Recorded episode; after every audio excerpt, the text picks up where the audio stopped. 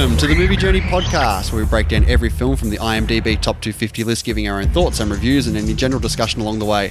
My name is Daniel Henderson, the Somerset to Dean's Mills. And I'm Dean Jeffrey, and this is not even my podcast. You're damn right it isn't. You're goddamn right. And today we're breaking down David Fincher's Seven.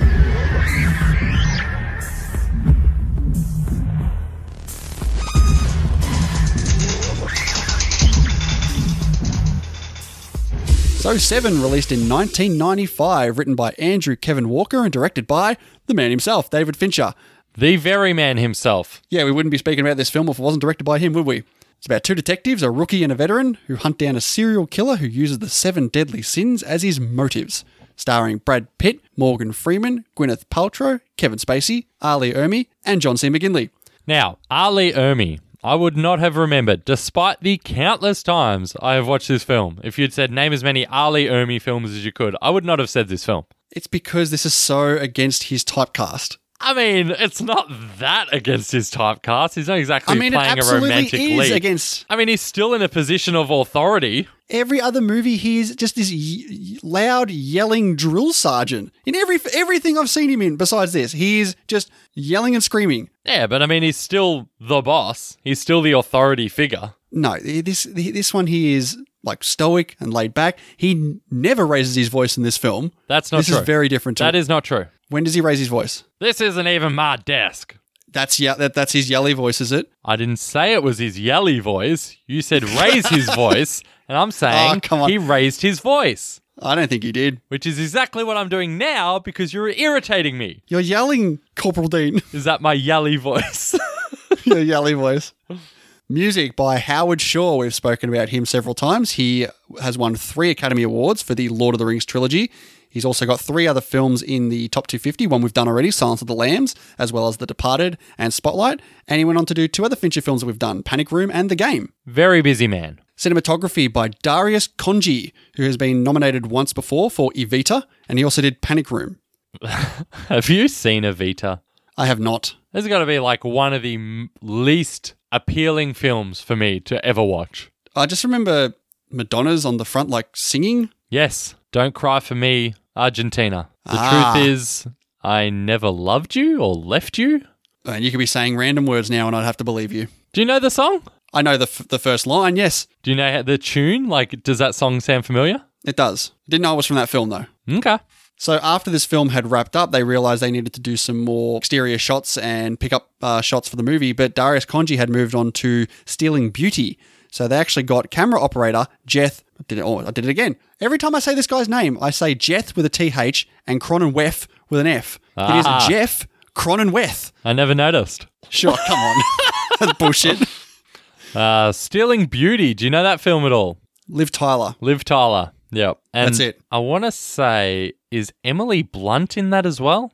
No idea. No idea. Again, I just know that the, the D V D or the video cover of just her there. And it's like white. Yeah. And Liv Tyler's on the cover. That's what I said. She's got long hair. So, back to Jeff Cronenweth. He and Harris Savides, they took up about two weeks of additional photography. They ended up shooting the entire end sequence again in the remote desert area. These two names, Cronenweth, went on to be the cinematographer for Fight Club, The Social Network, The Girl with the Dragon Tattoo, and Gone Girl. And Harris Savides went on to do Zodiac, The Game, as well as another film we've done, Milk. So, Fincher favourites, eh? Absolutely. So, at one point, Jeremiah S. Chechik was attached to direct this. Now, you may or may not know this name. He directed National Lampoon's Christmas Vacation and the nineteen ninety-eight The Avengers, which he got nominated for a Razzie. Now, the Avengers film, just to be clear, that's not the Marvel Avengers, is it? No, the nineteen ninety-eight version with Ralph Fiennes and Uma Thurman. Yeah, but they're not playing superheroes, are they? Mm, I don't think that. I think they're more like spies. Oh, okay. Yeah, so I think we dodged a bullet there with this guy not coming onto the to direct this film. All right, let's look at some casting choices here, Dean. Al Pacino was considered for Detective Somerset, but he decided to do City Hall instead. Firstly, whoops. Secondly, would they still include references to Serpico, do you think? Hmm, something to ponder. They'd have to wink at the screen. I don't really think this is that kind of film, the look at the camera and wink. I don't think they would have included it, honestly. If they got Serpico in, they can't do a Serpico reference. Nah. Let's see, who do we have for the role of Mills here? Denzel Washington was attached when Al Pacino was attached. Think think of young Denzel Washington. Yeah, I'm, I'm not trying. Like I'm, Training Day Denzel I'm Washington. I'm thinking like uh, Glory Denzel Washington. Yeah. Uh, he just he turned it down because he thought it was too dark and evil. He obviously later regretted turning down that role. Sylvester Stallone was also in contention of uh, Detective Mills. What do you think of uh, Sylvester Stallone as Detective David Mills? He'd make a better was captain. It, was it the box? Was it the box? Oh, how long have you been looking forward to doing that impersonation? I, I wasn't going to do it. I just thought ah, of it then. Bullshit. You saw that trivia and was like, oh, I've got this. Uh, who else for Somerset here? We had Robert Duvall and Gene Hackman turned down the role. Uh, Gene Hackman turned it down because of the too many night shoots, apparently. He's a bit of a prima donna, isn't he? Gene Hackman has a lot of uh, rules and guidelines for him starring in films. Which is odd for someone who's not really an A-lister. I mean, I think he was an A-lister back in the day. In the, like in the seventies, eighties, and even the nineties, he was still a massive name. Yeah. Christina Applegate turned down the role of Tracy. Okay. Was this one of Gwyneth's uh, first like main roles? I think this is, yeah, one of the, the key ones she did. David Fincher was impressed with her work on the movie Flesh and Bone from nineteen ninety-three. She was his first choice for the role, but Paltrow was actually not interested in the film, so Fincher actually got her then-boyfriend, Brad Pitt, to convince her to meet with Fincher to star in the film. Then-boyfriend, eh? Yes, they were dating uh, as this film was uh, getting filmed. Ah, that explains the chemistry. Am I right? You are you are correct. I don't know if you're trying to pull a little uh, pun or some, a little joke after this, but no, you are correct in this one. No, no pulling over here, Hendo. For a change. R. Lee Ermey actually auditioned for the role of John Doe, and after the part was given to Kevin Spacey, he was offered the role of the police captain. What do you think of R. Lee Ermey as the John Doe? I yeah, don't think just that fits. Stupid. Nah, not at all. Yeah. What about directors here? We also we already mentioned Jeremiah S. Chechik. Guillermo del Toro turned down the chance to direct this because, get this, as a romantic, he didn't subscribe to the script's dark view on the world. This is the guy that did Pan's Labyrinth. Yeah, but Pan's Labyrinth is like a fantasy version of the world. I mean, you got a guy crushing a guy's face in with a bottle. Yeah, it's got a lot of negativity, but it's also looking at the the more positive aspects of life or how to turn those negatives into positives. All right, you can you can have that one. David Cronenberg was offered a chance to direct this, but he turned it down as well. Have you seen any David Cronenberg films? Is he the History of Violence guy? Yes. Oh, maybe. Have you seen The Fly? Yes. Yeah, there you go. There's one. So there was some big controversy around the ending of this film, which I, you know, I'm going to get to in a bit later on here as well. But the original script had this ending that we see in the film. And the producers and you know, the studios, they wanted an ending that involved more traditional elements of a, of a detective thriller film with more action-oriented elements. But when they actually sent the script to David Fincher, they accidentally sent him the original screenplay with, you know, the finale that we see. Hmm. And Fincher looked at it and he thought, this is great. I want to be, I want to do this film.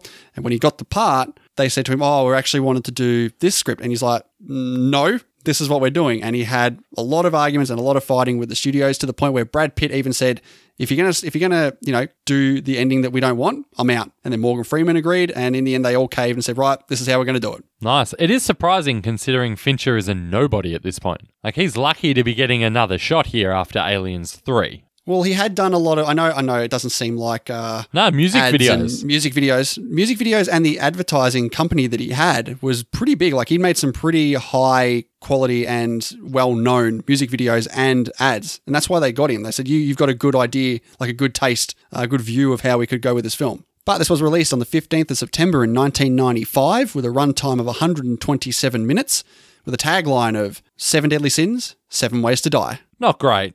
There was a secondary one here. Let he who is without sin try to survive. That's even worse. Yeah. I think that makes I think it sound okay. like it's a like a Saw film. Yeah. No, I agree with that.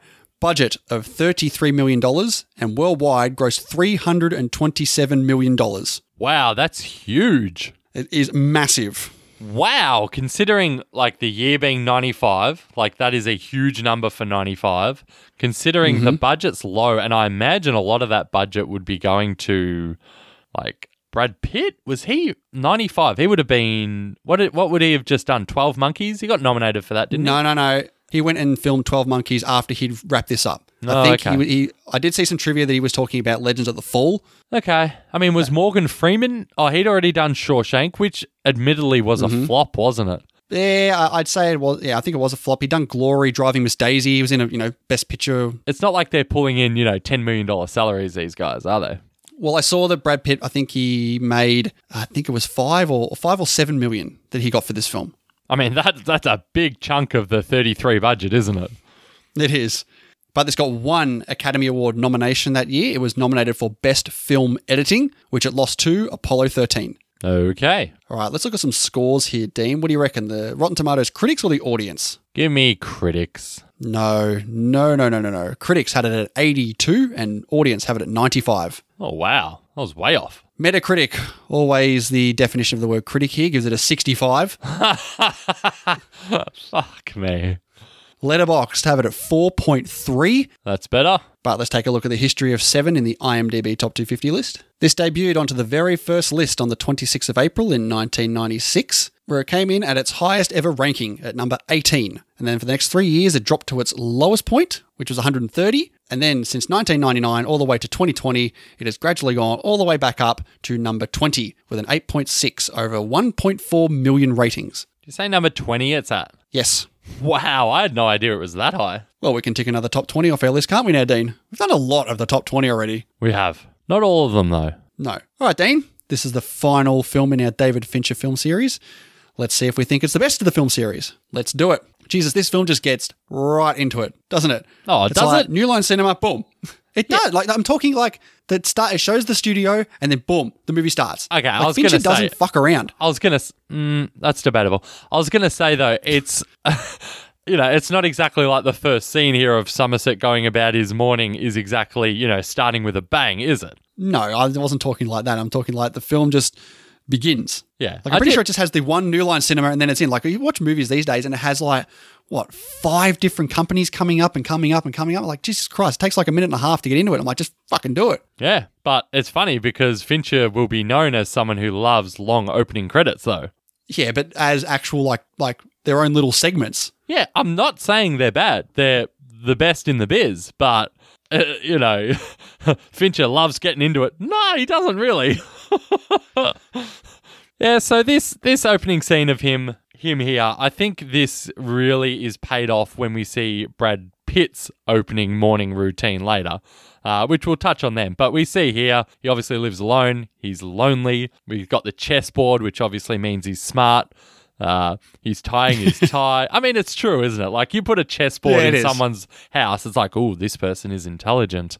Um, and even have re- the next scene here where he, he sets his uh, his metronome. He's like he's very methodical and articulate. That's what I get when you when he has that ticking and he's just thinking and sitting there. I'm like, yeah, he's he's very uh, on the ball. Yeah, I must say, uh, it's been a while since I've seen this film. I've probably seen it, uh, let's say, seven times. I've seen it a oh, fair... Oh, brilliant. Yeah, I don't know. I've seen it a fair few times. I had forgotten that this first death we see is not one of the seven sins because we start seeing it and I was like, gee, they cut to they cut to um gluttony really quick. And then I see the guy and I was like, gee, he's not even that fat. I was like, oh, wait, that's they haven't even started that yet. This is probably my... Excellent. Uh, I'd probably say not. Well done. Uh, my ninth or tenth viewing, I reckon. I'd say for this film. Yeah, yeah. I'd I'd be around the same. I think the, really the only purpose of this scene here with this random uh, wife killing the husband and I think killed herself really mm. just set up that Somerset is a sort of detective who cares. Like, he asks yeah. about whether the kids saw and the other cops, like, who yeah. cares? You know, he's more about just shutting the case. Let's move on to the next one where Somerset, we're meant to, you know, side with this guy now. We know he's a good guy. He cares about the kids. You know, I think I think it's more just setting up that Somerset, he might be a bit of a grump, but his heart's in the right place. Yeah, I agree. That, that one line you get from him really sets up his character as what you just said. But Mills shows up, walks up the stairs. He runs up the stairs. This guy is a real go-getter, yeah, isn't he? Go-getter. They really set up the overarching th- like plot of this story, don't they, when they're downstairs. All right, I'm, I'm retiring in seven days. I'm going to teach you all I can in seven days. But they also set up, you know, why, why have you come here? This place is fucking awful. This is an abomination of a place. Why have you decided, why have you chosen to come and work here? And it's, yeah, like, they- it's like Mills is like this. Like you said, like like we said, he's a go-getter. He, he's a young hotshot. He wants to fix yeah. the world, you know, and when yeah, exactly. Somerset just can't understand, like, you actually fought to be transferred here. I don't understand. What are your reasons? And he's just like, oh, probably the same reasons as you before you decided to quit. And he really is, Mills really does sort of throw that back in Somerset's face, like, hmm. you know. He's like, and, and, and yeah, and Somerset's like, you, you, you just met me. Like, you have no idea. But it also shows Somerset's, like, bleak outlook on, on what this this place, which is never named, oh, incredibly has, has done to bleak. Him. Like, this city is, like, the worst real city you can imagine, you know? Like, it's horrible. No, but we get these these opening credits, and fucking hell, this this opening credit thing is fucking awesome. It's so good. This is my favorite. This is my favorite Fincher, you know, opening credit here. This diary being made, you know, like the the, the cutting his skin off his fingers, the tape. You got yeah. photos of like semi-nude kids there. That's like, what's going on here? And then uh, my favorite shot though is when you see like a portrait of a kid, like a photo of a kid, and he mm-hmm. like slowly like puts a line across his eyes, and then just snap cuts to the whole face is yeah, scribbled out. Just, yeah, the whole thing. Yeah, he's like, ah! But I love how it really, it's it, it is absolutely focused on John Doe here and his like his routine of what he's doing. Like he's, you see him like cutting the skin off his fingers to so he doesn't get the fingerprints. He's doing all these books. He's he's methodically going through his procedure here. Did you know originally this the planned title sequence was supposed to be Somerset buying a house in a remote country area and traveling back to the city? Wow, that's boring. Yeah. However, days before the, the test screening, they had they hadn't filmed the sequence. They had they didn't have a budget to do it anymore. So Fincher approached Kyle Cooper to suggest a replacement, and he recognised that, which is a bit of a trivia I got later on, that the fact that the John Doe books that were made, they cost a lot of money, and they wanted to you know, highlight those in a sequence. So what they did was they they used it here. They they made a slideshow set to obviously the remake the remix of Nine Inch Nails Closer. And they had uh, they had the hand-drawn credits used, like as it has a hand-drawn font to suggest that that was actually John Doe writing the credits himself. Yeah, the font's really good. So the the, the Fincher title sequences I can think of is Seven, Fight Club, and Girl with the Dragon Tattoo. Is there any others that I was missing? Panic Room. Pa- uh, do you count Panic Room as a title sequence? I mean, it's just the... Yes, the, it's the names on the buildings. Mm, I don't. Th- I think that's just exterior shots. Like you, you get that in a lot of films. Just the way the the way the, the titles are coming up is a bit unique for the time. But if you want to include that, I was going to ask you if you want to rank the, the title sequences. Uh, well, Panic Room is last. Yes, Panic Room doesn't count. Uh, what was the next? Uh, Dragon Tattoo would be third. Fight Club second, and Seven first. See, I think Fight Club's is where isn't it like going through a mind? Yeah, it's going through the mind, and it sort of ends. Oh, does it? Oh, geez. Oh, no, no. Know. It goes along the barrel of the gun, doesn't yeah, it? Yeah, it ends out the gun. Yeah. Yeah, okay. Uh, yeah, I'll, I'd put that second too. I was going to say I'd probably put it third because I couldn't remember it, but yeah, it just popped into my head. So remembering it now, definitely second. So Sevens is the best. But we get Monday. Yeah, Monday. Uh, do we get every day? I was about to ask. I don't I think we do. I didn't see Friday. I, I, Friday is the only day I didn't see. All right. I definitely made notes of them when I saw them, so I'll see if I yeah. have that note of Friday. The, yeah, the only note I didn't write was Friday. And I was I was going to go back. I was going to go back and see if Friday was there, and I might have just missed it, but I got Monday through to Sunday excluding Friday. Okay. We'll It'd see. be weird if they didn't have the Friday in there. It would be. It would be. I feel like Friday wasn't the day I was um, not remembering, but we'll see. We'll see. So, Brad Pitt wakes up with Gwyneth Paltrow, uh, realizes that they're being filmed. Well done. And as I said before, this really does just serve to contrast Somerset's routine that we saw earlier um, just perfectly. He's messy, he's not alone, and even the little thing of we saw so clearly Somerset physically tying his tie, whereas we see Mills here, he's just got a bunch of ties already pre-tied on a coat hanger. Now, have yeah. you ever had to wear a tie for work? Yes. And were you a daily tire or were you the coat hanger just tighten up? I'm a daily tire. Really? Because I, I wore a tie for a long time and I would tie it once and then just loosen and tighten. I'm pretty sure I had to tie your tie for your wedding. Yeah, that wouldn't surprise me. That wouldn't surprise me. Like, I can tie a tie. I'm just not good at it. So if I get it right, why would I undo that good work? It is always raining in this film. Well, not always, Hendo. Maybe you missed uh, one scene. Yeah, I might have turned it off maybe twenty minutes early. Do you know why they had it always raining? Atmosphere. That's one of them. Continuity is a big one. Was it literally always raining? No, they had rain machines come in. They huh. figured if, it, honestly, on the, the first day, which is the, the scene you see here where Brad Pitt's standing out in the rain waiting for Somerset, it was that was legit raining. It was raining all day, and they just said, "Fuck it, let's just make it rain all the time, so we don't have to worry about continuity, and we don't we don't have to worry about bad weather." Yeah, we mentioned uh, Serpico earlier, and it before. Like I know we just uh, went past this scene, but he does Mills does mention Serp. He, he refers to himself as Serpico, and uh, maybe getting into Serpico spoilers here. I haven't seen Serpico. Have you? No. Ah, I was going to ask what Serpico's fate was and whether that actually uh, is any foreshadowing there. I get Serpico and Carlito's Way just like stuck in my head together like they're the same bloody film. And I've only seen one of them. Yeah, that's really weird because you've only seen yeah. one. That doesn't make any sense. I, I just always thought they're the same film. Yeah, that's that's that's weird.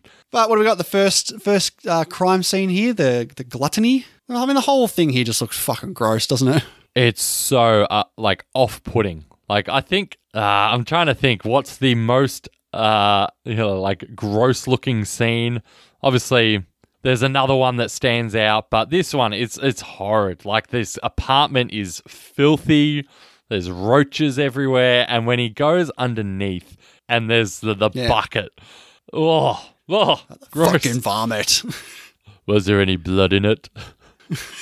Help yourself.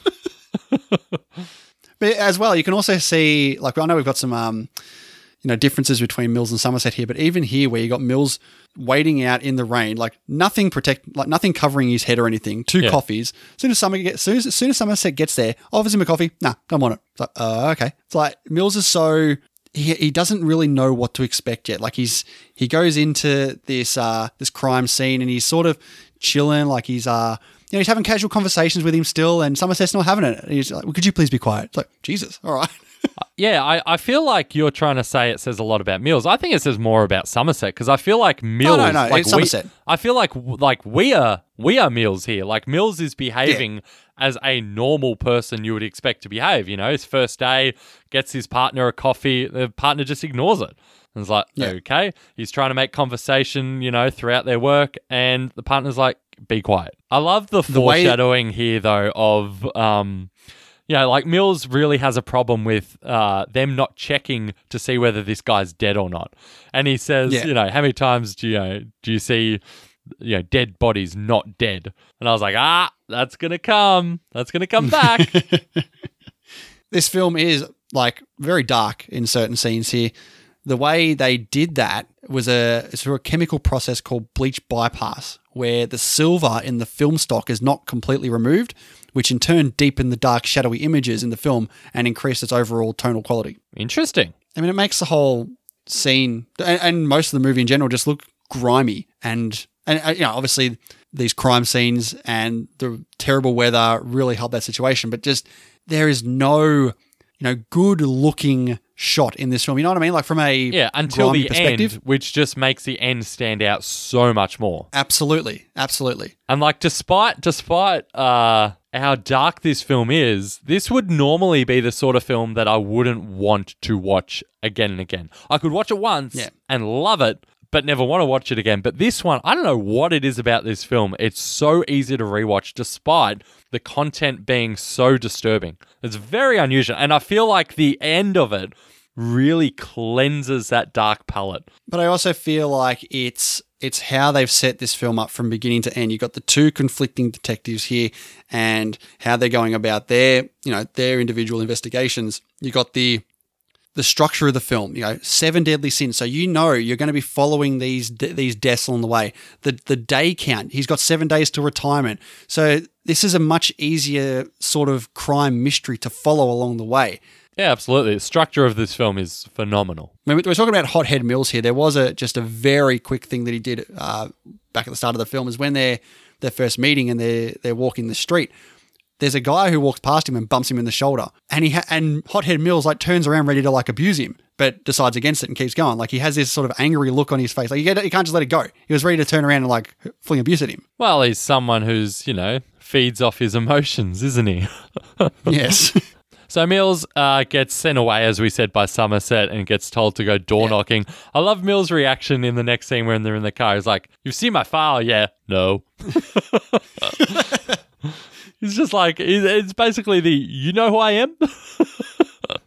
Yeah, pretty much, isn't it? Look at this autopsy here. Yeah, massive neck. Quite a scene. Guy. But again, Mills, cracking jokes like, ladies and gentlemen, we have ourselves a homicide. Like, it's like something like uh, a Hollywood movie star would say, you know? But is it something as well to break the the the tension as well? Like, if you're going to be doing this, seeing this stuff on a daily basis. Yeah, it's great for the audience to have this character like that. But, yeah. you know, I, I understand Somerset's mentality of, like, shut the fuck up, kid. We got work to do. And I love that they set up, like, you know, the killer could have been doing this to this guy for twelve whole hours. Like, how how sadistic is our killer? You know, and it's again, nothing compared to the rest of them. Yeah, we're going to raise the stakes. We're going to continually keep raising these stakes here. I, I I love that. But even here, you can see where the convo with the captain here and Mills, sorry, Somerset is just, he doesn't think Mills is ready for this kind of thing. Like, he knows what they're getting into here. Like, he he's seen enough of this shit. Like, it, it's it's methodical. He, you know, he meant to do this. This killer has a purpose for this. This is not the only time this is going to happen. He's already expecting that this is going to be a recurring thing. He wants off the case. He thinks Mills isn't ready for it. Like, for his first chi- his first, you know, case in this this random city. This should Mills not be like, his first assignment. Yeah. Yeah, and Mills is just like, now he's had enough. He's calling him a fuckhead and, you know, I'm ready for it. And the guy's like, just shut the fuck up, all right? Yeah, all right. But now we're at Tuesday. That's right.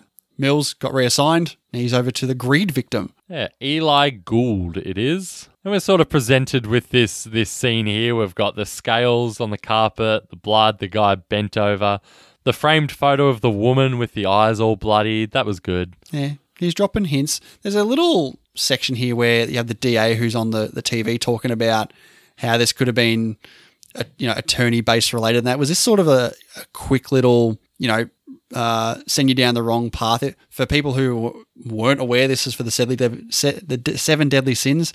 Maybe they're looking at this like it's, uh, I don't know, it's the conversation that the D A has with these reporters doesn't end up going anywhere. Like, they're talking about, I think the, the funny thing is though, or the ironic thing is, at the end of it, he's like, this will be the definition of, of, of swift justice. It's like, nope, it's, it's far from the case. I mean, it's it's all wrapped up in under a week. I mean, that's that's pretty fucking swift, Endo.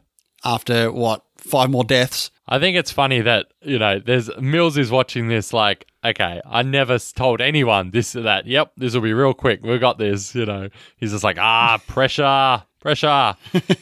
I mean, you mentioned before, like, maybe this is for the people not knowing it's Seven Deadly Sins. Who the hell is seeing this movie and not knowing, A, it's called Seven, and B, it's about a serial killer who kills according to the Seven Deadly Sins?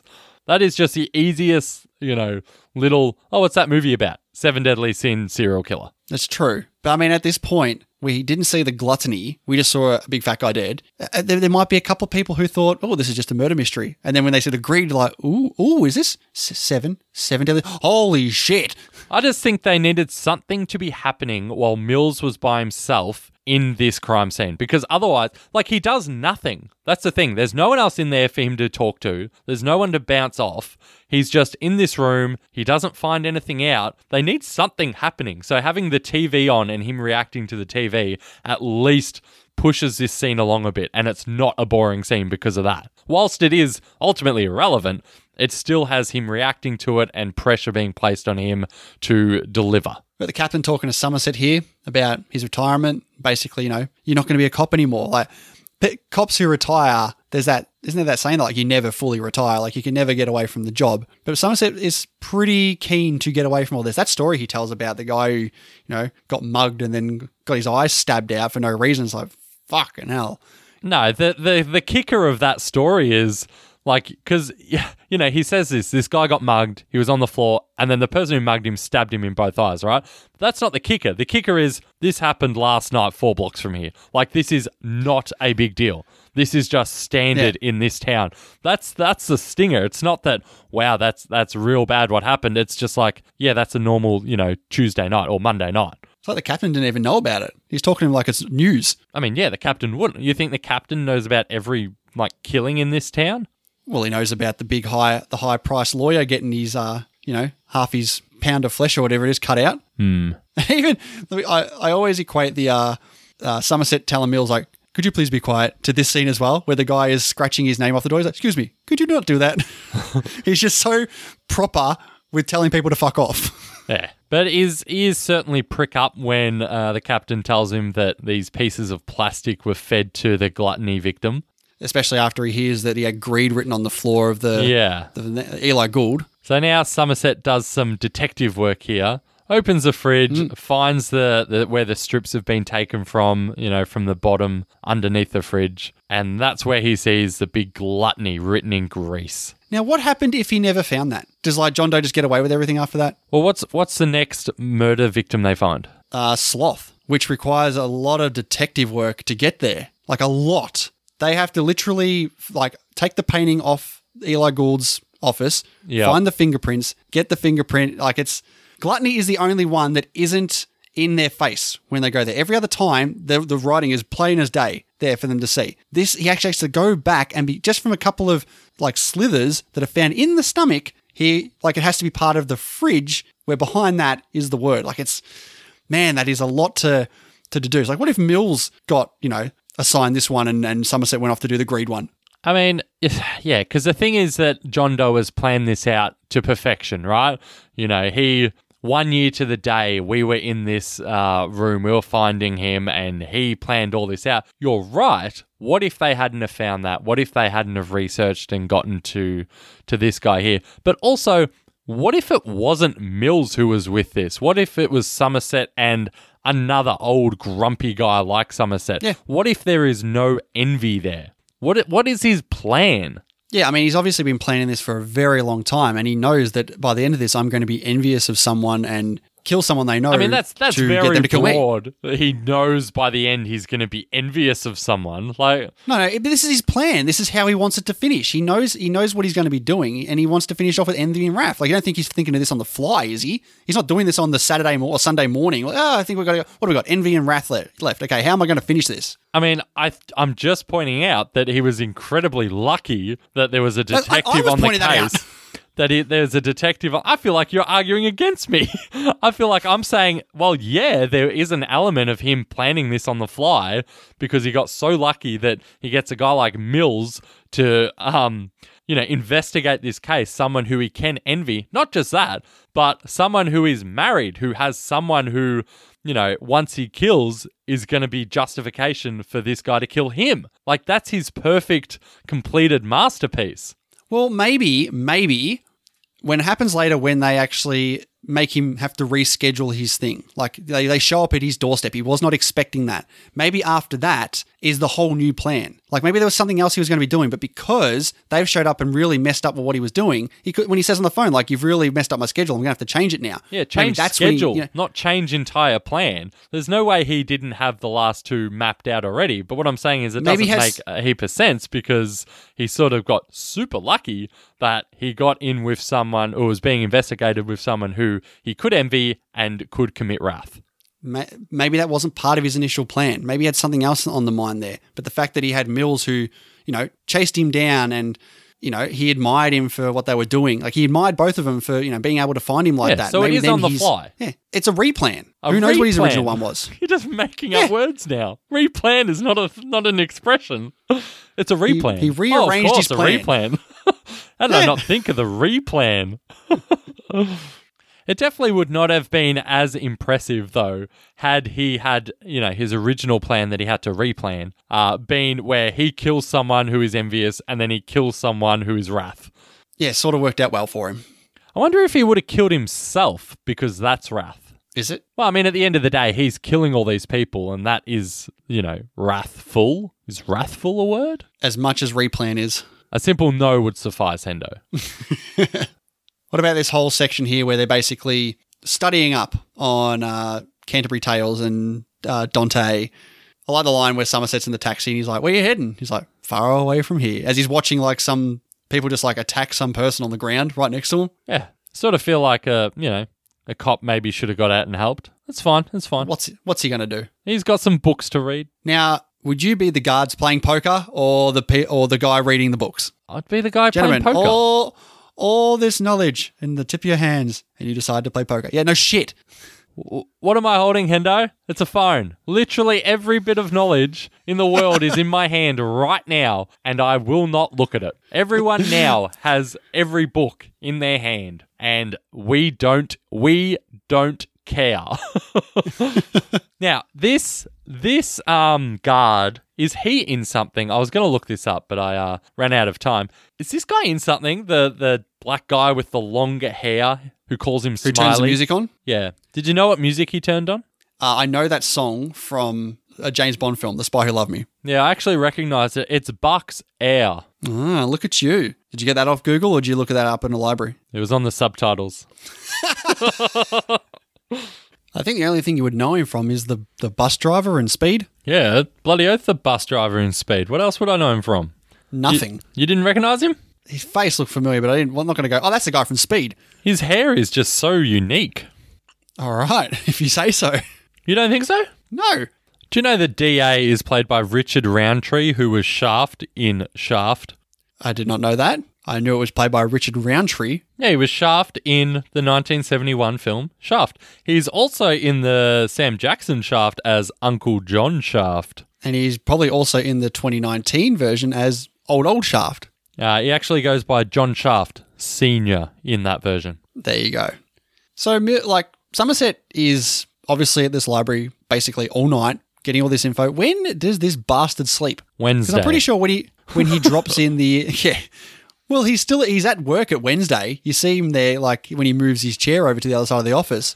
Maybe that's why we miss like, Friday because they sleep through Friday. But he, I'm pretty sure it's at the start of Thursday. They're sleeping. Hmm. Maybe that's the case. Maybe because he got fuck all sleep on uh, Tuesday night, that they had a big long sleep Wednesday night. Maybe. I love how you got again more contrast between Mills and Somerset. You got Somerset who does all the research, goes through all the books, photocopies, everything, and then Mills just gets the. Uh, The, basically the idiot's guide to Dante and Canterbury. Yeah, the Cliff Notes. Yeah. Which I don't think I'd ever picked up on before. That oh, I oh, really? thought I thought the cop that gave him the stuff gave him the books, but he gets the Cliff Notes, and then that's why yeah. when they're in the office together, he like hides them in his drawer. Yeah. And even later on when they're talking over dinner at his place, and he mentions it, he goes, "Oh, you you, you read it up?" He's like, "Eh, yeah, a little bit." There's Tracy giving Somerset a call here. Don't want to speak to Mills. Just wants to call, just wants to talk to Somerset. Come around for dinner. I mean, what do you make of this move? Well, we can see already that uh, Mills has been talking a lot about Somerset to Tracy, the way she the way she says it. So, and she has no one there. She knows no one. So they need to have, you know, some sort of social interaction. I mean, he's known the guy. Mills, he's known the guy two days. I tell you now, if my missus was calling up someone at work that I'd worked with for two days, inviting them round to my house, I would be furious. To be fair, she calls Mills and says, "Can you please put the phone on to Somerset?" That and he's like, ma- "Why? Why?" I love how afterwards Somerset's just like doesn't say what's happened, yeah. and he's like, "Well, what? Oh, oh, yeah, I'm. I've been invited over for late supper." I love how she doesn't even like wait to talk to Mills again after it. She's already hung up by the time he gets the phone. Yeah. There's a bit more character development with this scene, how they're you know, having dinner, talking about why Somerset didn't marry, you know, all about Mills and Mills and Tracy, high school sweethearts. Pretty funny how they're like, oh, where are the kids? And then he goes and, you know, tackles the three dogs. Yeah, three dogs. I think you can really tell that they're not city people when they have mm. three pretty big dogs inside this apartment. Yeah, in this room that's just shrouded in newspaper. Which, to be they honest... Wouldn't, they wouldn't get out much. Yeah, it depends on the dog, though. Like, my dog... I've got an American Bulldog, and she she would happily sleep like every hour of the day. She's unreal. Yeah. Like you could have her as an apartment dog because she like she's always happy to go for walks and stuff, but she will happily sleep all day every day. That's the kind of dog you want. It is good though because it's very obvious that Somerset is seeing Mills in a different light here. Like he's seeing the the full person of who Mills is versus this hotshot, annoying rookie cop that he's been dealing with. And even when yeah. Tracy's saying that they were high school sweethearts, he's just like, really? Like, that guy? Yeah, what did she mention? He uh, she, uh, he was one of the funniest guys she ever met, always made him laugh. Yeah. He was like, huh, oh, interesting. Oh, I hate his jokes. They suck. And you even get a bit of lighthearted humour from Somerset here, like when the uh, when the house starts to shake because of the, the subway that goes past. And he just bursts out laughing. They all have, or mostly uh, Tracy and Somerset have a good laugh about this. Mills like, yeah, all right, laugh it up, laugh it I, up. I love it because Mills is like, I don't know why you're laughing. Like, you got to live here too. I, I admit, Morgan Freeman's laugh, it was so infectious. I laughed at this. Just like the, the burst out laughing. It's, just, it's silence and then just that, yeah. And then it's like, I'm, I'm sorry, I'm sorry. God, I'm glad that wasn't his laugh. Hey. A bit more info here. Uh, looking at the uh, the pictures of the Eli Gould for Greed. Just trying to go through everything here, and it takes him a bit to get to the blood eyes of the wife. Surely yeah. that would have been like the first thing to do. Yeah, and then as soon as they get that, Morgan, oh, Somerset just immediately jumps straight to the right answer. But you're right. Like, the blood painted on the eyes is the, the biggest thing. Like, the rest is the murder scene. Why did the killer do this? And Mills yeah. is just like, oh, yeah, by the way, there's this photo as well. And Somerset's what? like... What if it isn't something she has seen? Something she's supposed to see but hasn't been given a chance. It's like, ah, uh, you're kind of a psychic at this point. As it Tracy wakes up and no one's there. I mean, just leave her a note, maybe. Hey, gone to do some crime work. Gone to do some crime work? Gone to work. Gone to do some investigation. Something. It's like three in the morning, isn't it? I mean, have you ever left in the middle of the night and left a note? I don't think I've had to leave in the middle of the night. Really? Yeah. Oh, I definitely have. What do you do if, like, alarms go off at work? I don't think I've ever got to that point where I've had to go get an alarm and then come home. Like, if that's the case, like, I'm I'm going to work that morning anyway, and if I leave it, like, the alarm goes off like three in the morning, then I just, I'm off to work. Okay. Like, sometimes we'll have a fridge um, alarm go off, you know, eleven o'clock at night, and it's like, all right, I'm going to work. Yeah, but I'm generally awake still at that time. Oh, all right, Mister Cool Body. All right. Just cool you, body? Because you stay up all night. Some of us are falling asleep cool on body. the couch at seven thirty.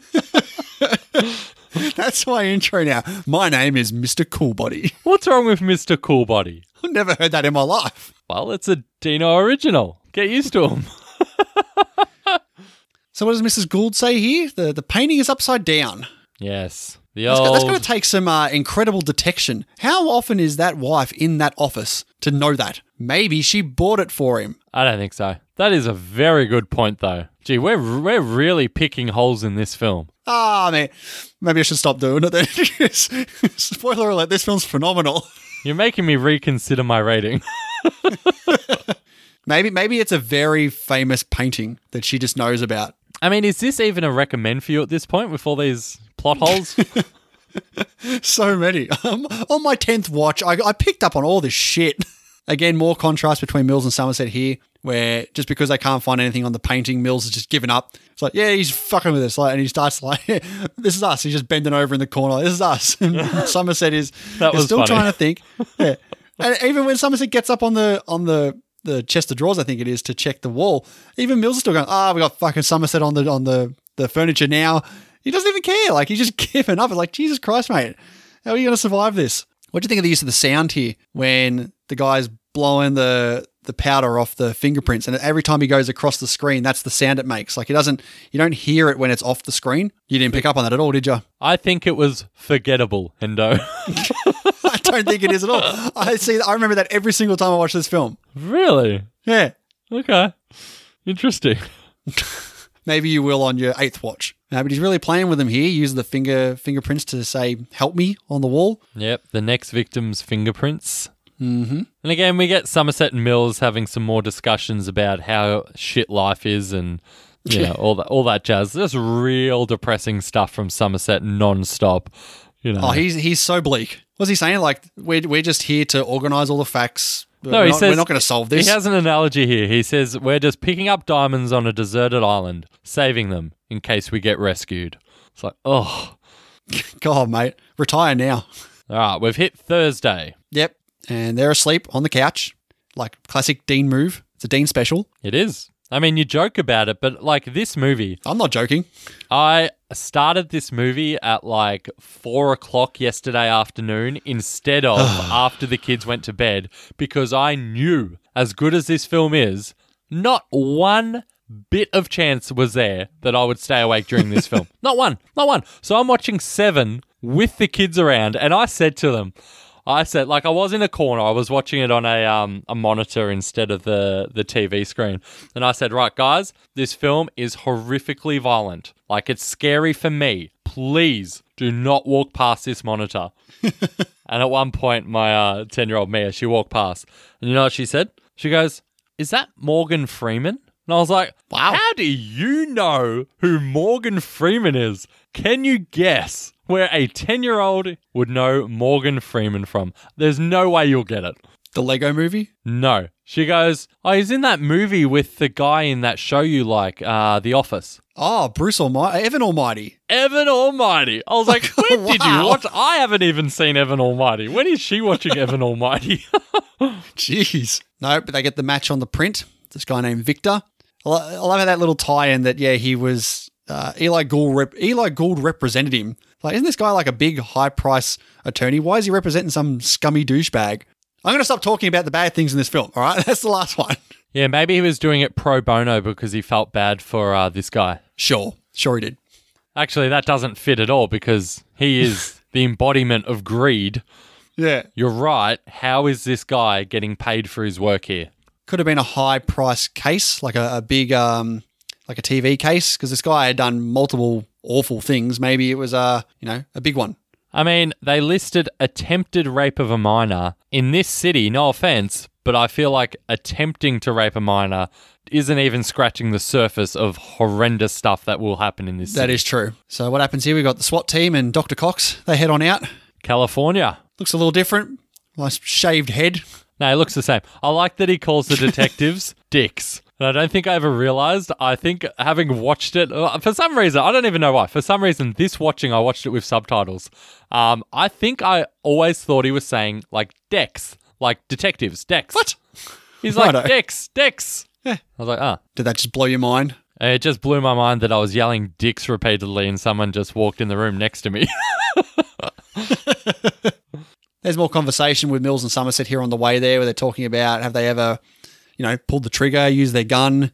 Interesting to hear that Mills has killed someone before, but to him, it really seems like it doesn't matter. Like, you can't even remember the guy's name. It's like, ah, it was a guy. What was his name? Uh, it doesn't really seem to have affected him. Is this just setting up that it's going to be easier for him to pull the trigger later? I honestly thought he was struggling to remember the name of the guy that he was protecting rather than the guy mm. he killed. Nah, I think like, it was the was guy he killed. What was that cop's name that uh, that was shot? Either way, it shows he doesn't really, it didn't really affect him that much. Nah, either way, I think the big part of, or the big benefit of this conversation is when either of them draw their gun, it matters. This is not yes. something they commonly do, even in this city. And like Somerset draws his gun multiple times after this point, at least True. two. Is it just two? He draws it when he's... Um, obviously, they first see John Doe, and he draws no, it. He draw- I'm pretty sure he pulls the gun out again in John Doe's house when Mills yells out to him. Okay. Yeah. I thought he just reaches but doesn't pull. But either way, mm. it, it increases the uh, the stakes when the gun is pulled out, which is great. So they find Sloth here. He is all fucked up. This scene is just fucking crazy. Yeah, it's nasty. And it's good that you got, you know, tough guy Cox here who's like, who is affected by it too. Yeah. You know, like, this isn't something that he's like, eh, whatever, harden up. He's like, oh, fuck me. I've got to say the score as well. We have mentioned that. It's incredibly intense, especially, like, right now with that just, that boom, yeah. boom, especially when they're going into the room like, and all the all the little, uh, like, the scented trees are there as well. It's like, man, yeah. this place is fucked. I love that touch, the scented trees, yeah. Yeah. But he's not dead.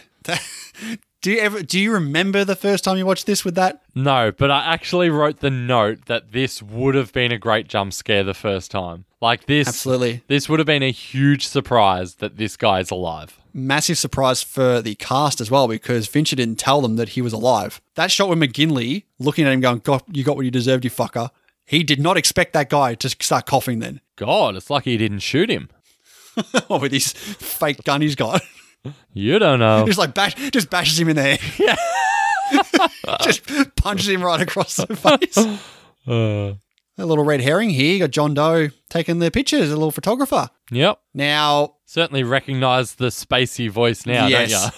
don't you? Now, knowing that it is Kevin Spacey, and even at the, not just this one, but on the telephone call later as well, you can clearly tell it's Kevin Spacey. Yeah. He has a very distinct voice. Mm. He tries to sort of cover it here, but it, it doesn't work at all. I mean, all the stuff they, they talk about with this uh, sloth victim here, what what's happened to him, what has been done to him. Yeah, you it's, could shine a torch just, in his eyes and he'd die of shock. Yeah, that's a great line. His brain's just mush. Yeah, he. What, what does the what else does the doctor say? He goes, um, he's endured more pain than any living human being could have, and he's still got hell to look look forward to. Yeah. Good line. So this is still on the same day as far as I can tell. I didn't. Don't think I missed a Friday yet. Tracy calls uh, Somerset to a diner. I got to be honest. I've just gone through my notes. I don't have a Friday or a Saturday. I have a Saturday. Okay. But no, I have not seen a Friday. Saturday happens when they go to the leather place before the, the lust. Yeah, okay. So I yes. feel like this could be I feel like this could be Friday here, because from here till Saturday is when, like, she calls him to go to a diner. Maybe this is like a, at a breakfast thing. And then at this point, they do the whole library card thing. They chase him down. They they go into his house. Surely this doesn't happen on the same same morning as when they wake up and they see Victor. You wouldn't think so, but who knows? Who knows? Yeah. So Tracy tells Somerset that she's pregnant. Yeah, this is, again, very, very bleak story from Somerset here. Really not giving her the congratulations maybe she was yeah. looking for. You know, if no. she was if she was on the fence about it all, uh, yeah, he, he doesn't really help her. Um, oh, maybe that's not fair. He doesn't... He doesn't give her a positive outlook on this pregnancy. No, he doesn't, especially when he talks about what he did when he was younger, where he basically just he just forced her, not uh, coerced her. No, he into wore an abortion. her down. I love I love yes. the wording of that.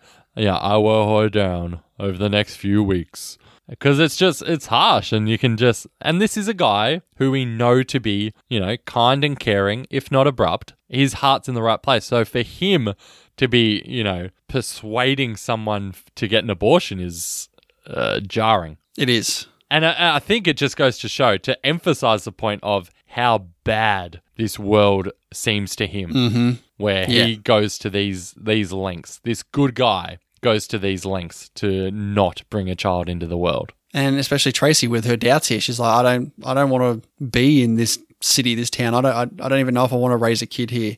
Yeah, her her delivery of I hate this town or I hate this city yeah. is is fantastic.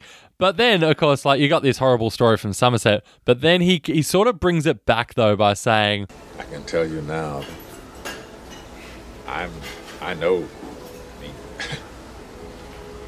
I'm positive that I made the right decision.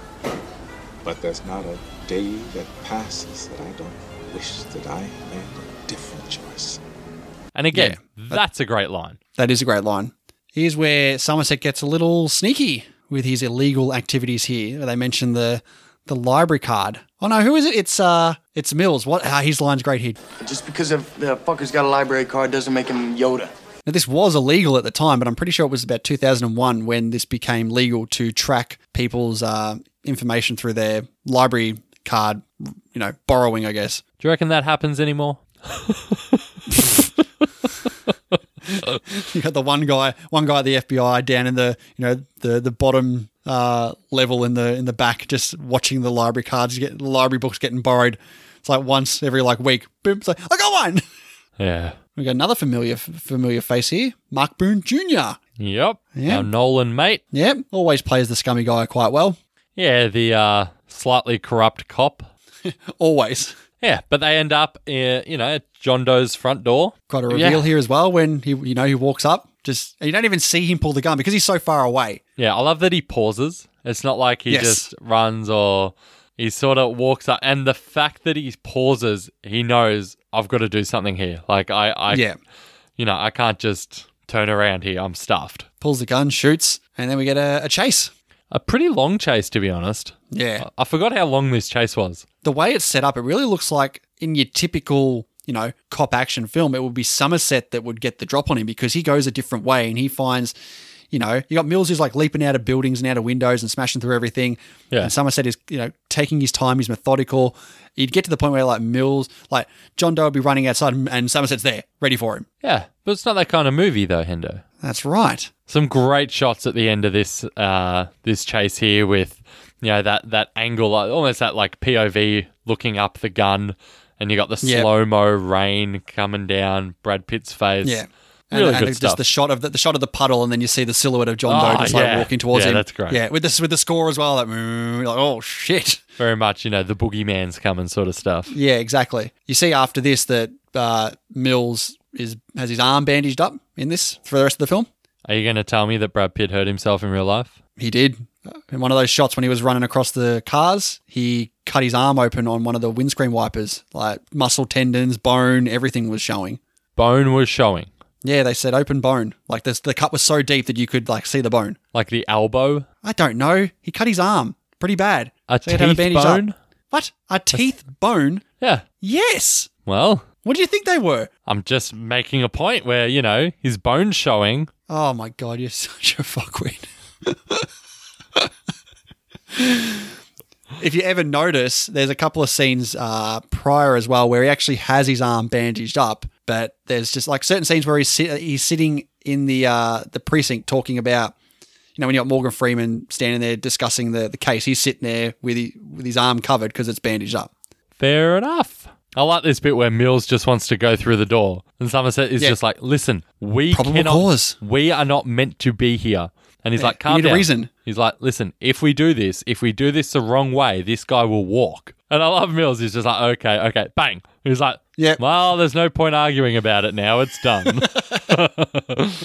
But they do some really dodgy work here. They just pay some rando to just lie and say, like, yeah, I, I saw him coming in and out. And, and it's so ridiculous because Mills is standing there like just, hey, you, you talked to Somerset. That's right. You, you, you, yeah. you did that, didn't you? Like he's coercing her to say it. Yeah, this scene of them searching John Doe's apartment was fantastic. Very eerie.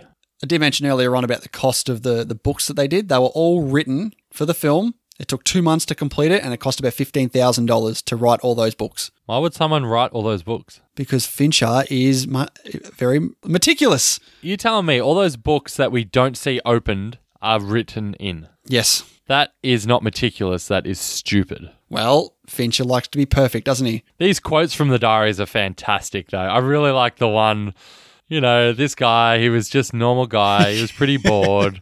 Um... You know, and what, what does he do? He throws up in he his face. He just vomits on him. He like vomits on laughing. He was He's not like, pleased. He was not pleased. I couldn't stop laughing. But he does call them. Yes, he Kevin does. Kevin Spacey voice there. And we get our first, I admire you. They're the first words he says on the phone there.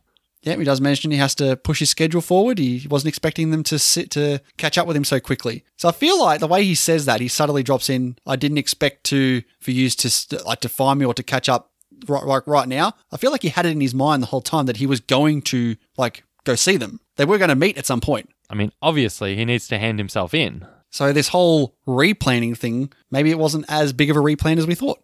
I think even bigger. Do tell. I mean, I don't think anything's changed from what our discussion earlier. I'm not sure why you're thinking that it has. Because he mentions, okay, I just, I don't know what his initial plan would have been. If he, if we've already spoken about it, his plan couldn't have been, he need, he's gonna, gonna become envious of someone's life. So he's going to, you know, kill that person and, and make them become wrath. I don't know. We've already had this discussion. Let's fucking bring it up.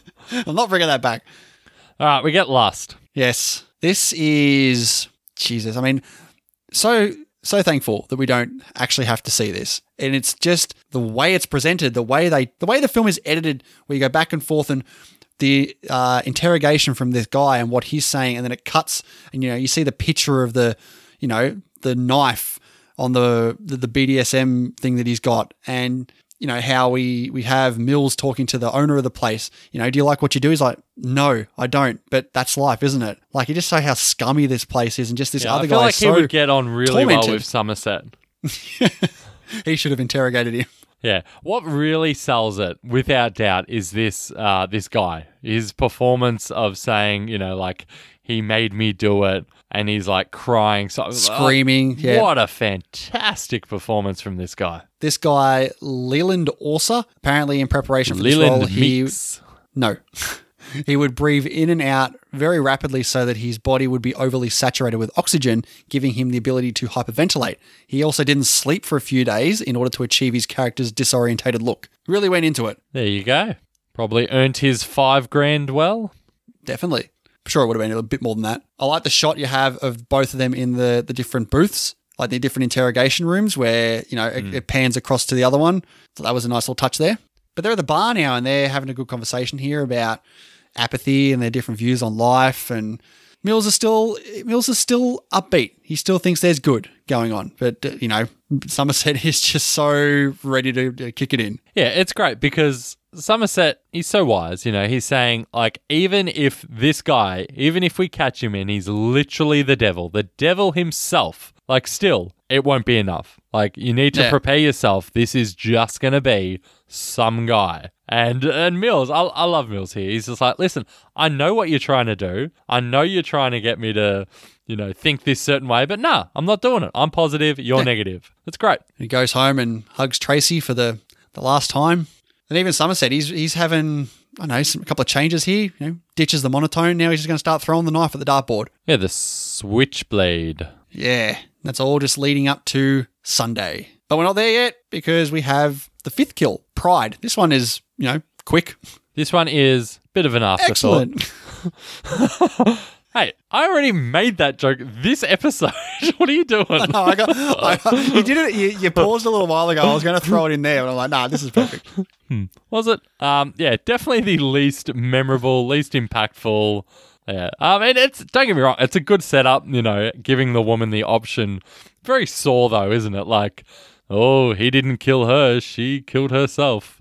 Well, if we go back to it, I think John Doe's only killed the gluttony guy. The greed guy kills himself by cutting off his own flesh and bleeding out. The uh, sloth guy is still alive, and the lust girl gets killed by the other guy. I mean, I think he dies, doesn't he? The sloth guy. He never. They never say that he died. Yeah. Like, he's just in that super intensive care. He will die, but, like, John Doe didn't do it. Like, John Doe didn't ki- actively kill him right there. I don't know. I feel like this is one of those, like, I didn't do it. The bullets in your head did it, you know? Like, eh, yeah, yeah. He, his actions caused it. Without I mean, him, I mean, they would the, be alive. In, in the end, he cuts Tracy's head off. I think that's that's all we need. Yeah. We do get a quick little mention from Somerset that he's going to stay on until this is done. I like that Somerset is asking Mills to stay on. Yeah. You know, he's very respectful. But what do we get? Detective!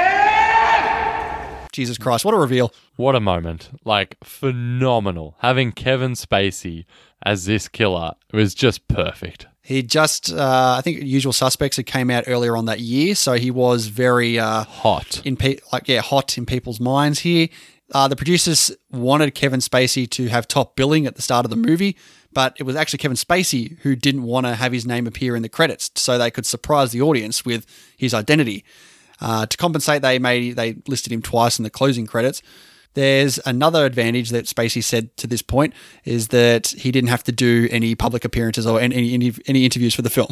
Yeah. No, but you can see, like, I don't, Mills is thinking, yeah, I've got you. This is all over. Like, I'm in control here. He's like, are you really? Do you really think that? Yeah, I, d- I don't think he does, though. I actually feel like this is one of those times where Mills and Somerset are on the same page because they're just like, they they know something's up. They're like, there's oh, no way this guy is turning himself in. Like, he's, I mean, he's Somerset two murders says away that to him. From completing his masterpiece, yeah.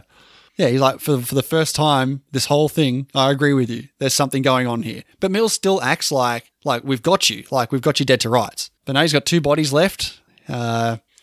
He'll ple- he'll plead guil- he'll plead guilty, but Somerset and Mills have to go along with it here. I mean, they've got it.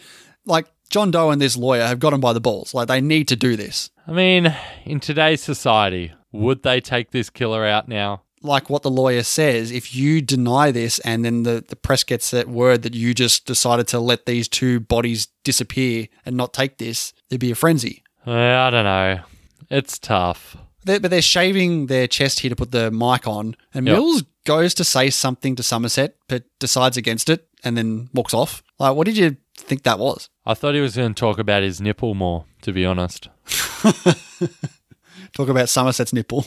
Like, maybe he was actually, you know, not joking earlier and thinks maybe I should just shave it off and get the workers' comp. I don't need this shit.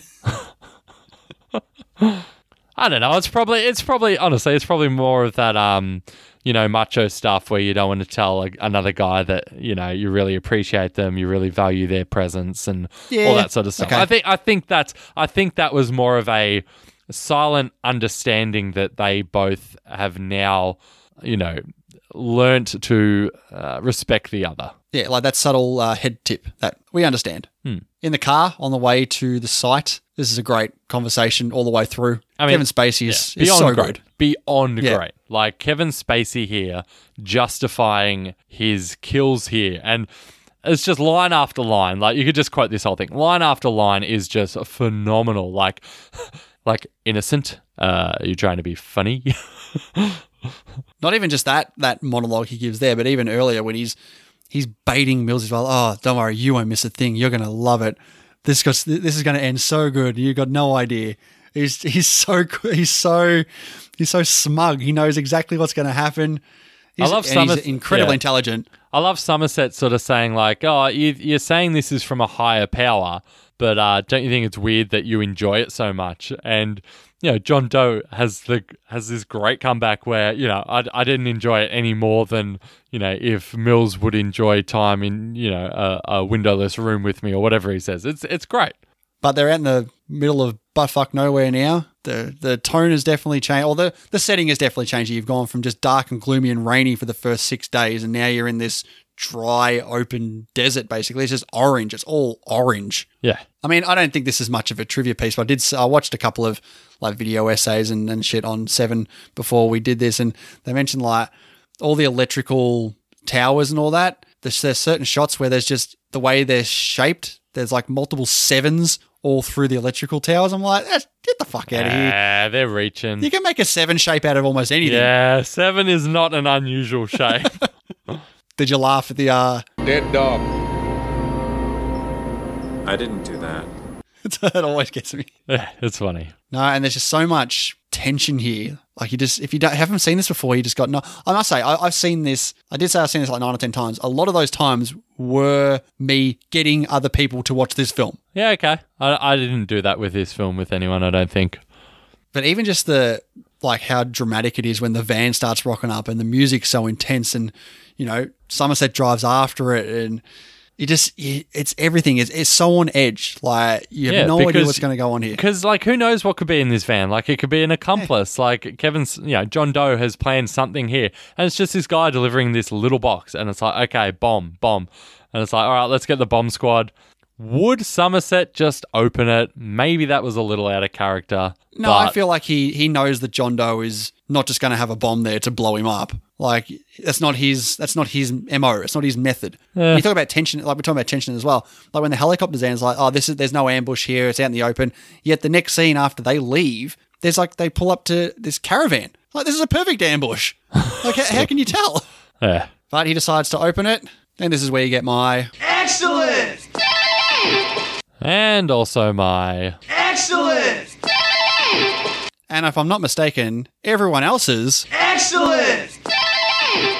I don't think there's been a more obvious or less obvious uh, excellent here, because, yeah, there's, there's no question. Even in a film as amazing as this, all-rounder, this ending just elevates this film to the absolute god tier of films. Uh, uh, like, when, like, Morgan Freeman's reaction when he sees and he realizes and he knows, oh, my God, I have yeah. to get to Mills here. And then because he's so far away, though, like, you've got him, like, running, and you've got John just so casually, like, he's talking and talking and talking, and Mills he's isn't really paying him. Yeah, and but Mills isn't paying him a huge amount of attention. Mills is caring about what is Somerset doing? What is Somerset doing over there? What's great is it's also Fincher's like direction as well as he does here, because when Mills is not paying attention to John Doe, he is so out of focus in the back, like he's nothing right now. And then once he mentions, you know, his wife, and the focus is so heavily on him, especially yeah. when Somerset gets there and everything's just going crazy. The camera work like on Mills is so, it's like handheld, it's shaky. Yeah. And every time they cut the John Doe, it is like, it's on a steady cam, it's not moving. He is so cool, calm and collected. He is in control here, and then cuts back to Mills, and it's just all over the joint. Like he he's just scattered. It's so well done how this whole scene is is shot and set up, and the way you get certain um certain positions on how he's looking. This this is such an intense and fucking crazy scene. Just the way he pressures Mills into doing what he wants. And even Somerset, how he's there, he's like, if you kill him, he will win. And he's just like, and that reaction from Mills, like, oh, God! Oh, God! Oh! Yeah, and it gets even worse when, uh, when he's just like, Um, she begged for her life and the life of her unborn baby. And then yeah. you get Somerset react, and John Doe realizes that Mills doesn't know, and he like smirks and like says to Somerset, like, he didn't know. Like, they've got this inside joke now. Yeah. It's like, oh my God. Like, it's so believable that everything that has happened will lead to Mills killing this guy right now. And you see even, like, the, the conflicting pressure that Mills has here. Like, it, like you see him, like, he's got the gun pointed up and then he, he tilts to one yeah, side to yeah. you know let let out some emotion. Then he picks the gun up and goes, oh, I gotta do- oh, no, I can't. Oh, and he does it, like, several times. Do you notice the quick little, the quick little like, one shot of yeah. Gwyneth Paltrow? Yep, yep. Yeah, Tracy. And that's when he, that's, yeah, that's when it tips him over the edge. Yeah. And you see John Doe, like, he knows he's got it. He closes his eyes and fucking bang. And I, I uh, this whole point, from from the point where he opens up the box, like, it's just them. Like, you don't see the helicopters or anything. Like, they're not part of this. And as soon as he shoots him, then then everyone else gets back involved. Yeah. It's funny, like, though, it's just because, so personal between them. Yeah, and like Somerset says to his mic, like, California, stay away. John Doe yeah. has the upper hand now. It's great. You're like, well, how the fuck is he? Has? How the fuck has he got the upper like, hand? Yeah. But, you know, become vengeance, David. Become wrath. Like, how amazing oh, is that? It's so good. This whole scene is just absolutely phenomenal. And I love that he shoots him repeatedly as well. It's not even yeah, like one shot. Unloads even, the clip. Even seeing like that that distant shot and you get that that puff cloud of blood there. It's it's yeah, it's it's so yeah. great. I love the shot as well of after he shot him, there's Mills in the in the foreground, like facing one way, and you got Somerset in the background, out of focus, facing the other way with his head down. Like, these two, they're they're done now. Like, that's that is the end of their like essentially their relationship. Like, they I mean, had to cut their ties. This is here. The ultimate the bad guy wins movie, isn't it? It's got Infinity be. War. It's so. I mean, that's a part one. That doesn't count. Um, but that was a good that was a good call. Um. Yeah, like, it's there's not many films where, like, legitimately the bad guy wins. Yeah, and this must have been a massive shock to everyone at the time. Like, holy shit, this is how it's ending. Honest, in fact, they wanted to end it right there. That yeah, shot this where is what, Mills is walking off. This is what I thought you were, were going to talk more about. Where I got more yeah, to talk about. Yeah, Fincher wanted wanted the movie to end here, but he found that in, like, cinemas, the like cinema operators would turn the lights on straight away. And it would just, it wouldn't, it wouldn't feel right. It wouldn't leave the audience with any time to digest what they'd just seen. So they added this little scene at the end in the car to. to uh, that's not what I saw. I saw that uh, this actually uh, tested poor to screening, like to, to test screenings, that they didn't like, like the incredibly dark ending right there. And it was actually New Line Cinema that put on that little that little thing at the end. Uh, Fincher and Morgan Freeman really hated it that they did that. They don't even, they don't care for that ending at all. And they would would have rathered that it ended there to make it just that that absolutely dark and bleak ending that this film should have had. Did you see what the alternative ending was for this? I've got so many different alternatives that, that they had here. I saw the storyboard, and this is like, this isn't recent research. This is stuff I was, uh, you know, watching and researching years and years ago when I was really getting into this film. Um, yeah, I saw the storyboards. Basically, Mills doesn't shoot um, John Doe. It's Somerset who kills John Doe, so Mills doesn't have to. And Mills like looks at him and says, "What? What have you done? What are you doing?" And he goes, "I'm retiring." It's like, come on, was his lethal weapon? There was also something else where they, they wanted to uh, soften the bleakness, and they were going to actually have Mills's dog's head in the box instead of Tracy. Oh, what? That is ridiculous. Yep. There was also going to be a completely different thing. Like when they were talking about we can't have this head in the box scene at the end, they were initially going to have John Doe kidnap Tracy with Mills and Somerset racing to save her life. Yeah, here's the problem with all these alternatives. Like, we have perfection already. I know, but I, I found it fascinating, all these different things they were going to do. Here's another one here. They were going to have, uh, as Mills was preparing to shoot John Doe, Somerset intervenes with his switchblade. However, Mills responds by shooting Somerset in the shoulder and actually killing Doe anyway. And the scene resumes two weeks later as Somerset's in the hospital. He's visited by the captain who tells him that Mills will be presented at court for the next day. The captain also delivers a letter to Somerset from Mills with a note saying, "You were right. You were right about everything." Yeah. Nah. Much better what we got. There was another alternate ending. It was revealed that John Doe didn't murder his wife, but actually a lookalike. And there was the fact that Mills had no justification for killing an unarmed man. He'd spend the rest of his life in jail, and Somerset decided not to retire and instead give his country house to uh, to Tracy and the unborn baby. Huh. I've got one more here. Jesus. John Doe kidnaps Mills, and Somerset discovers that John Doe was raised by an abusive priest in a church orphanage, and he finally traces Do- John Doe to this decrepit church decorated with artwork of, of the Seven Deadly Sins, where Doe is in- intent on making Somerset murder him out of vengeance. And as Somerset arrives, John Doe has cut a cross into Mills' chest, has suspended him above an altar, and shoots him. Mills finally dies in Somerset's arms as the church is set on fire, and, Do- and John Doe and Somerset have a shootout, which Somerset wounds John Doe and lets him die in the flames. And it ends with Mills' funeral. Doesn't even sound like the sins are finished. No. Actually, Morgan Freeman said he remembered the original ending as having the one you said, Somerset actually shoot Don John Doe instead of Mills doing it. And he liked this ending because the, the reasoning was that the younger detective would still have a life after the events of the film. And it was actually Brad Pitt who argued that Mills has to shoot the killer in the end. He doesn't do the right thing. He does the thing of passion. And that convinced Morgan Freeman that that is the, the better ending. Hmm. But yeah, fucking great ending. Fantastic scene. What a way to end the film. Any last words?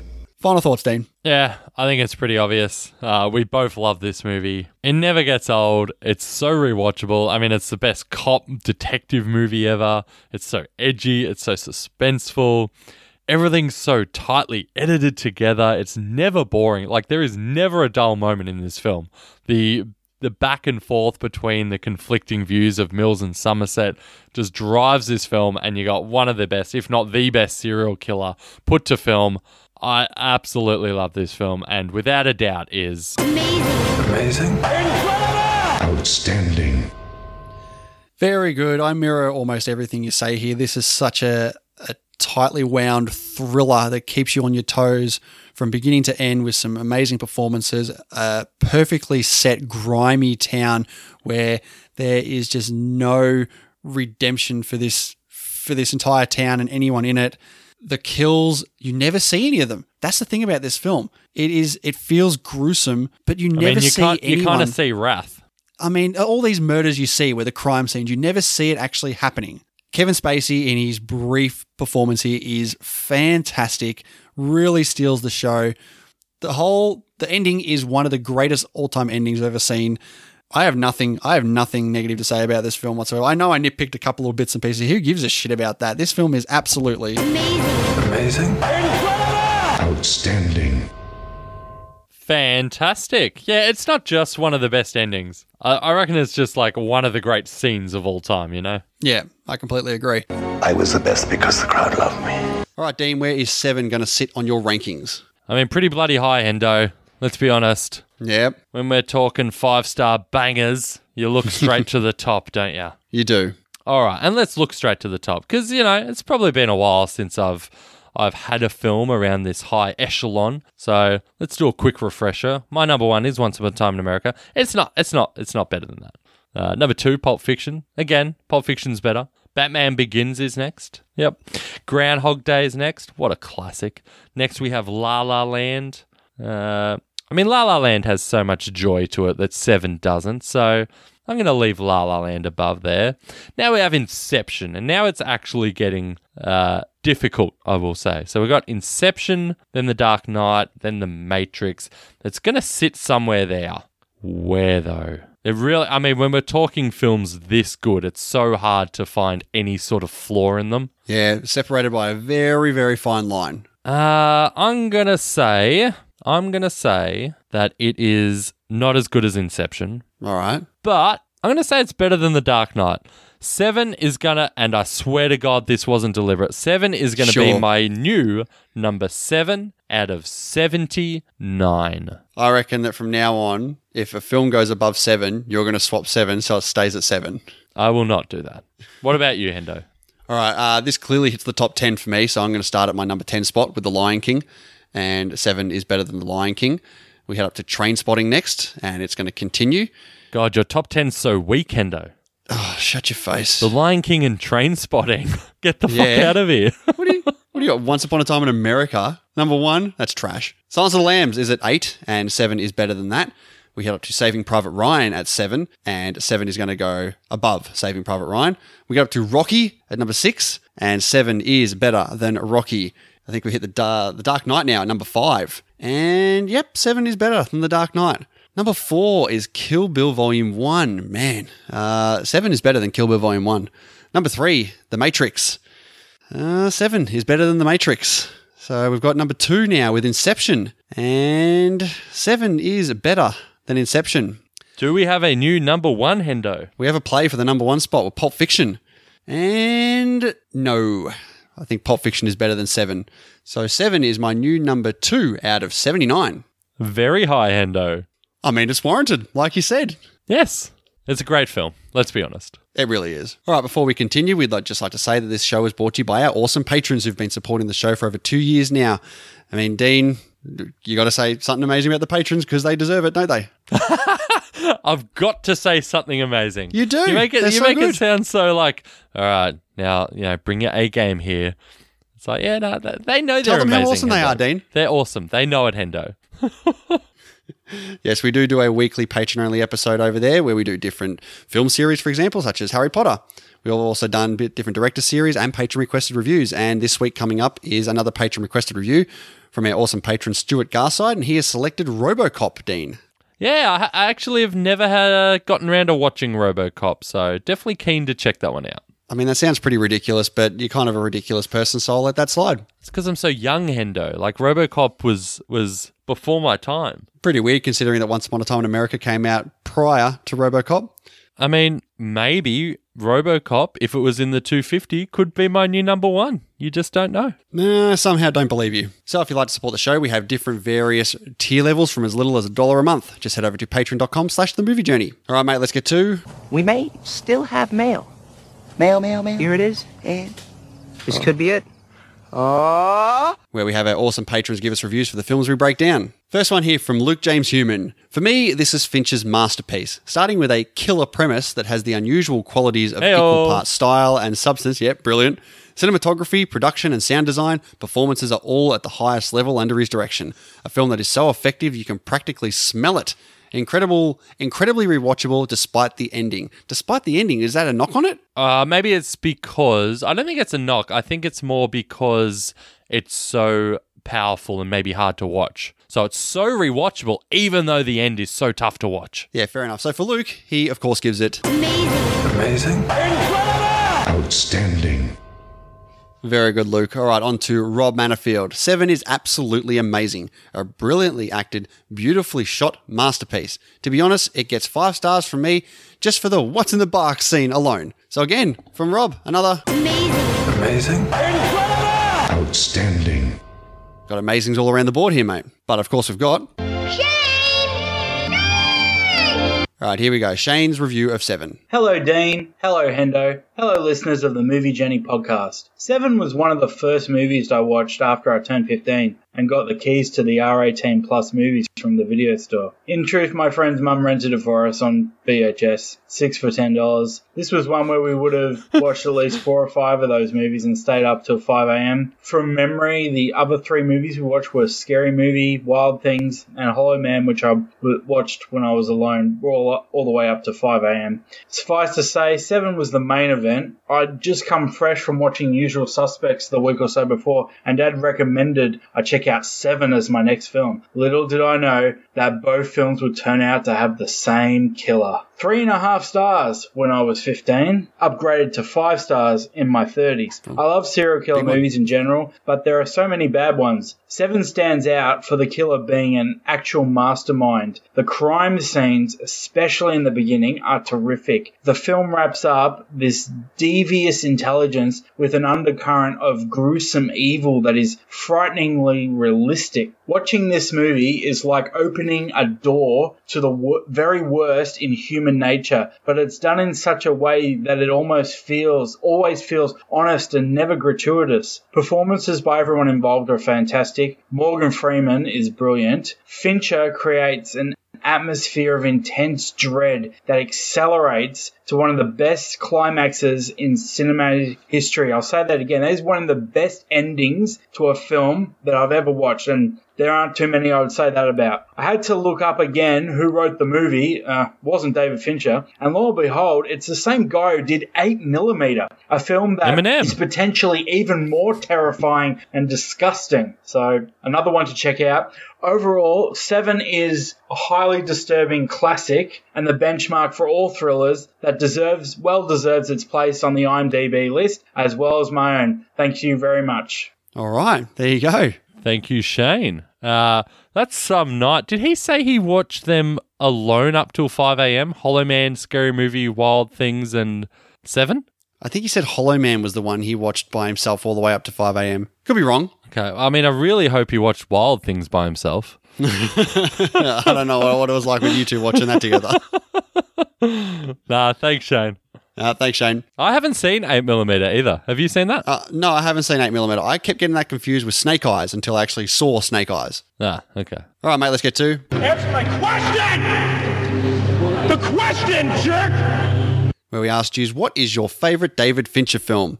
Now, we did ask our Facebook listener discussion group and our patrons what their worst film was as well, so let's see what these responses were. All right, first one here from awesome patron David Powell. He's actually given us his whole order here, so here's a quick one. Benjamin Button. This is from the worst to the best. He hasn't seen Mank yet. Benjamin Button. Girl with the Dragon Tattoo, Panic Room, Alien three, Zodiac, Gone Girl, Seven, Social Network, The Game, and Fight Club. Game very high. Uh, let's go to Brother Shane. Best is Fight Club. Apart from Alien three, the worst is Benjamin Button. So the worst is Alien three. But I haven't seen Mank yet, and that's probably a contender. Jeez. Got some negative expectations there, Shane. I reckon. Next one here from Wojciech Witzman goes with Zodiac is definitely number one. Next up from Chris Beardsell. In the same vein, favourite is Zodiac and least favourite, Alien three. Fair enough. Dan Brennick at the Netflix and Swill podcast says best is Gone Girl and the worst is Mank, and it's not even close. Nah, Nerdrovert says best would be Seven with The Game an underrated close second. Fight Club being right there as well. All three interchangeable depending on the day. The worst, I feel like Alien three is low-hanging fruit and the obvious answer. While Mank was impressive from a technical standpoint, I'd probably say it's his worst overall behind Alien three. All right then. Paul at the Countdown Podcast says best is Fight Club and the worst is The Girl with the Dragon Tattoo. Yeah, he is an he is an Alien three apologist, isn't he? He is, he is. He loves his Alien films. Loves them. Hunkrio says Zodiac is one of the best crime investigation films of all time and my favourite Fincher. Alien three is cliche answer for the worst, but there's a reason for that. All right. Nick Haskins at Mister Nikolai's Kitchen says The Social Network is the best by several country miles. Zodiac is absolutely the worst. Holy God, what absolute dreck. Yeah, he really hates that film. Scott Murphy says, haven't seen Mank yet, but from the rest of his filmography, the best is Fight Club, and the worst, by some distance, is The Curious Case of Benjamin Button, which is essentially a Hallmark movie with a bigger budget and better actor, director, effects, but equally treacly in content. All right. Awesome patron Amy Smith says the best is The Social Network, and the worst is controversial, but the only Fincher film I've disliked is Gone Girl. Hmm, fair enough. And our last one here from Chris Williams says, well, Alien three is not a terrible movie, but out of the movies of his that I've seen, that's probably the worst. The best would be Fight Club. All right, thank you very much, everyone, for putting in a response. But, Dean, let's get to our top five David Fincher films. And as usual, we start with you. What is your number five? The Game, Hendo. The Game. Ooh, The Game. That will not be making my list. Not because it's a bad movie. It's just not top-tier Fincher. I mean, he's only done, what, eight, nine? Eleven. Eleven? Mm. Well, I still stand by it. My number five is Zodiac. Ooh, Zodiac will not be making my list. Oh. uh, number four, The Social Network. Ah, uh, okay, not bad, not bad. My number four is Gone Girl. My number three is Gone Girl. Ooh, okay. We'll just swap these ones around, shall we? My number three is The Social Network. All right, are we going to swap one and two, though? My number two is Seven. Yes, yes, we are going to swap them around. My number two is Fight Club. My number one is Mank. No, it's it's obviously Fight Club because Mank sucks. Wow. My number one is Seven. Very good. All right, but we still have... D V D Challenge. Let the games begin. Challenge accepted. Where we did our little mini draft on David Fincher films. Now, Dean, I went first this time. Yes, and I... I... I it, when we were texting about this, I was like, all right, which is he going to pick? Seven or Fight Club? Seven or Fight Club? And I was trying to think, what would I pick? And I'm like, eh, what do I do here? And then you just shoot back neither. And I'm like, oh, oh thank you for this win. Look, everyone goes on about how Social Network is the best film of the decade. It's one of the greatest films ever made. I thought this was going to be, you know, a big powerhouse coming into it, so that's what I chose first. Yeah, the problem I is was wrong. It's the best of the decade, and the decade isn't the nineties, Hendo. Now, people still put it up there high for Fincher's best. I mean, I've never, I've never had an easier, easier, you know, two and three to pick. I mean, obviously, I went Seven and Fight Club. How could you not? Seven was the one, like, in the end. Like, I picked Zodiac for my fourth one. Seven took it down with a thirty-five percent win. Fight Club and The Social Network tied together on twenty-four percent each, and Zodiac hit seventeen percent. But overall, that was good enough for you, Dean. thirty-five percent and twenty-four percent gives you the win for that. That means you have won the first little mini draft we've done here, winning three. So, well done. Pick a film for me.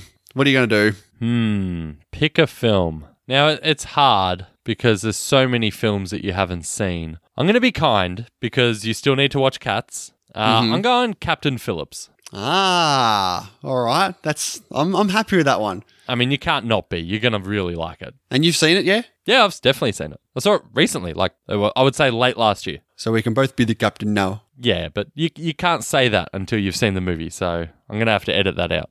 Okay. So, what's next? All right, Dean, next week's episode is going to be our other Patreon Top two fifty breakdown we've done. We are bringing out our breakdown of Harry Potter and the Deathly Hallows Part two. That is what we're doing. Yes. So we did do the full Harry Potter series a little while ago. We finished it off with Deathly Hallows Part two, which is in the Top two fifty, so why not release that for everyone else now? So thank you very much, everyone, for checking out this episode, and we'll see you next week for Harry Potter and the Deathly Hallows Part two. Bye.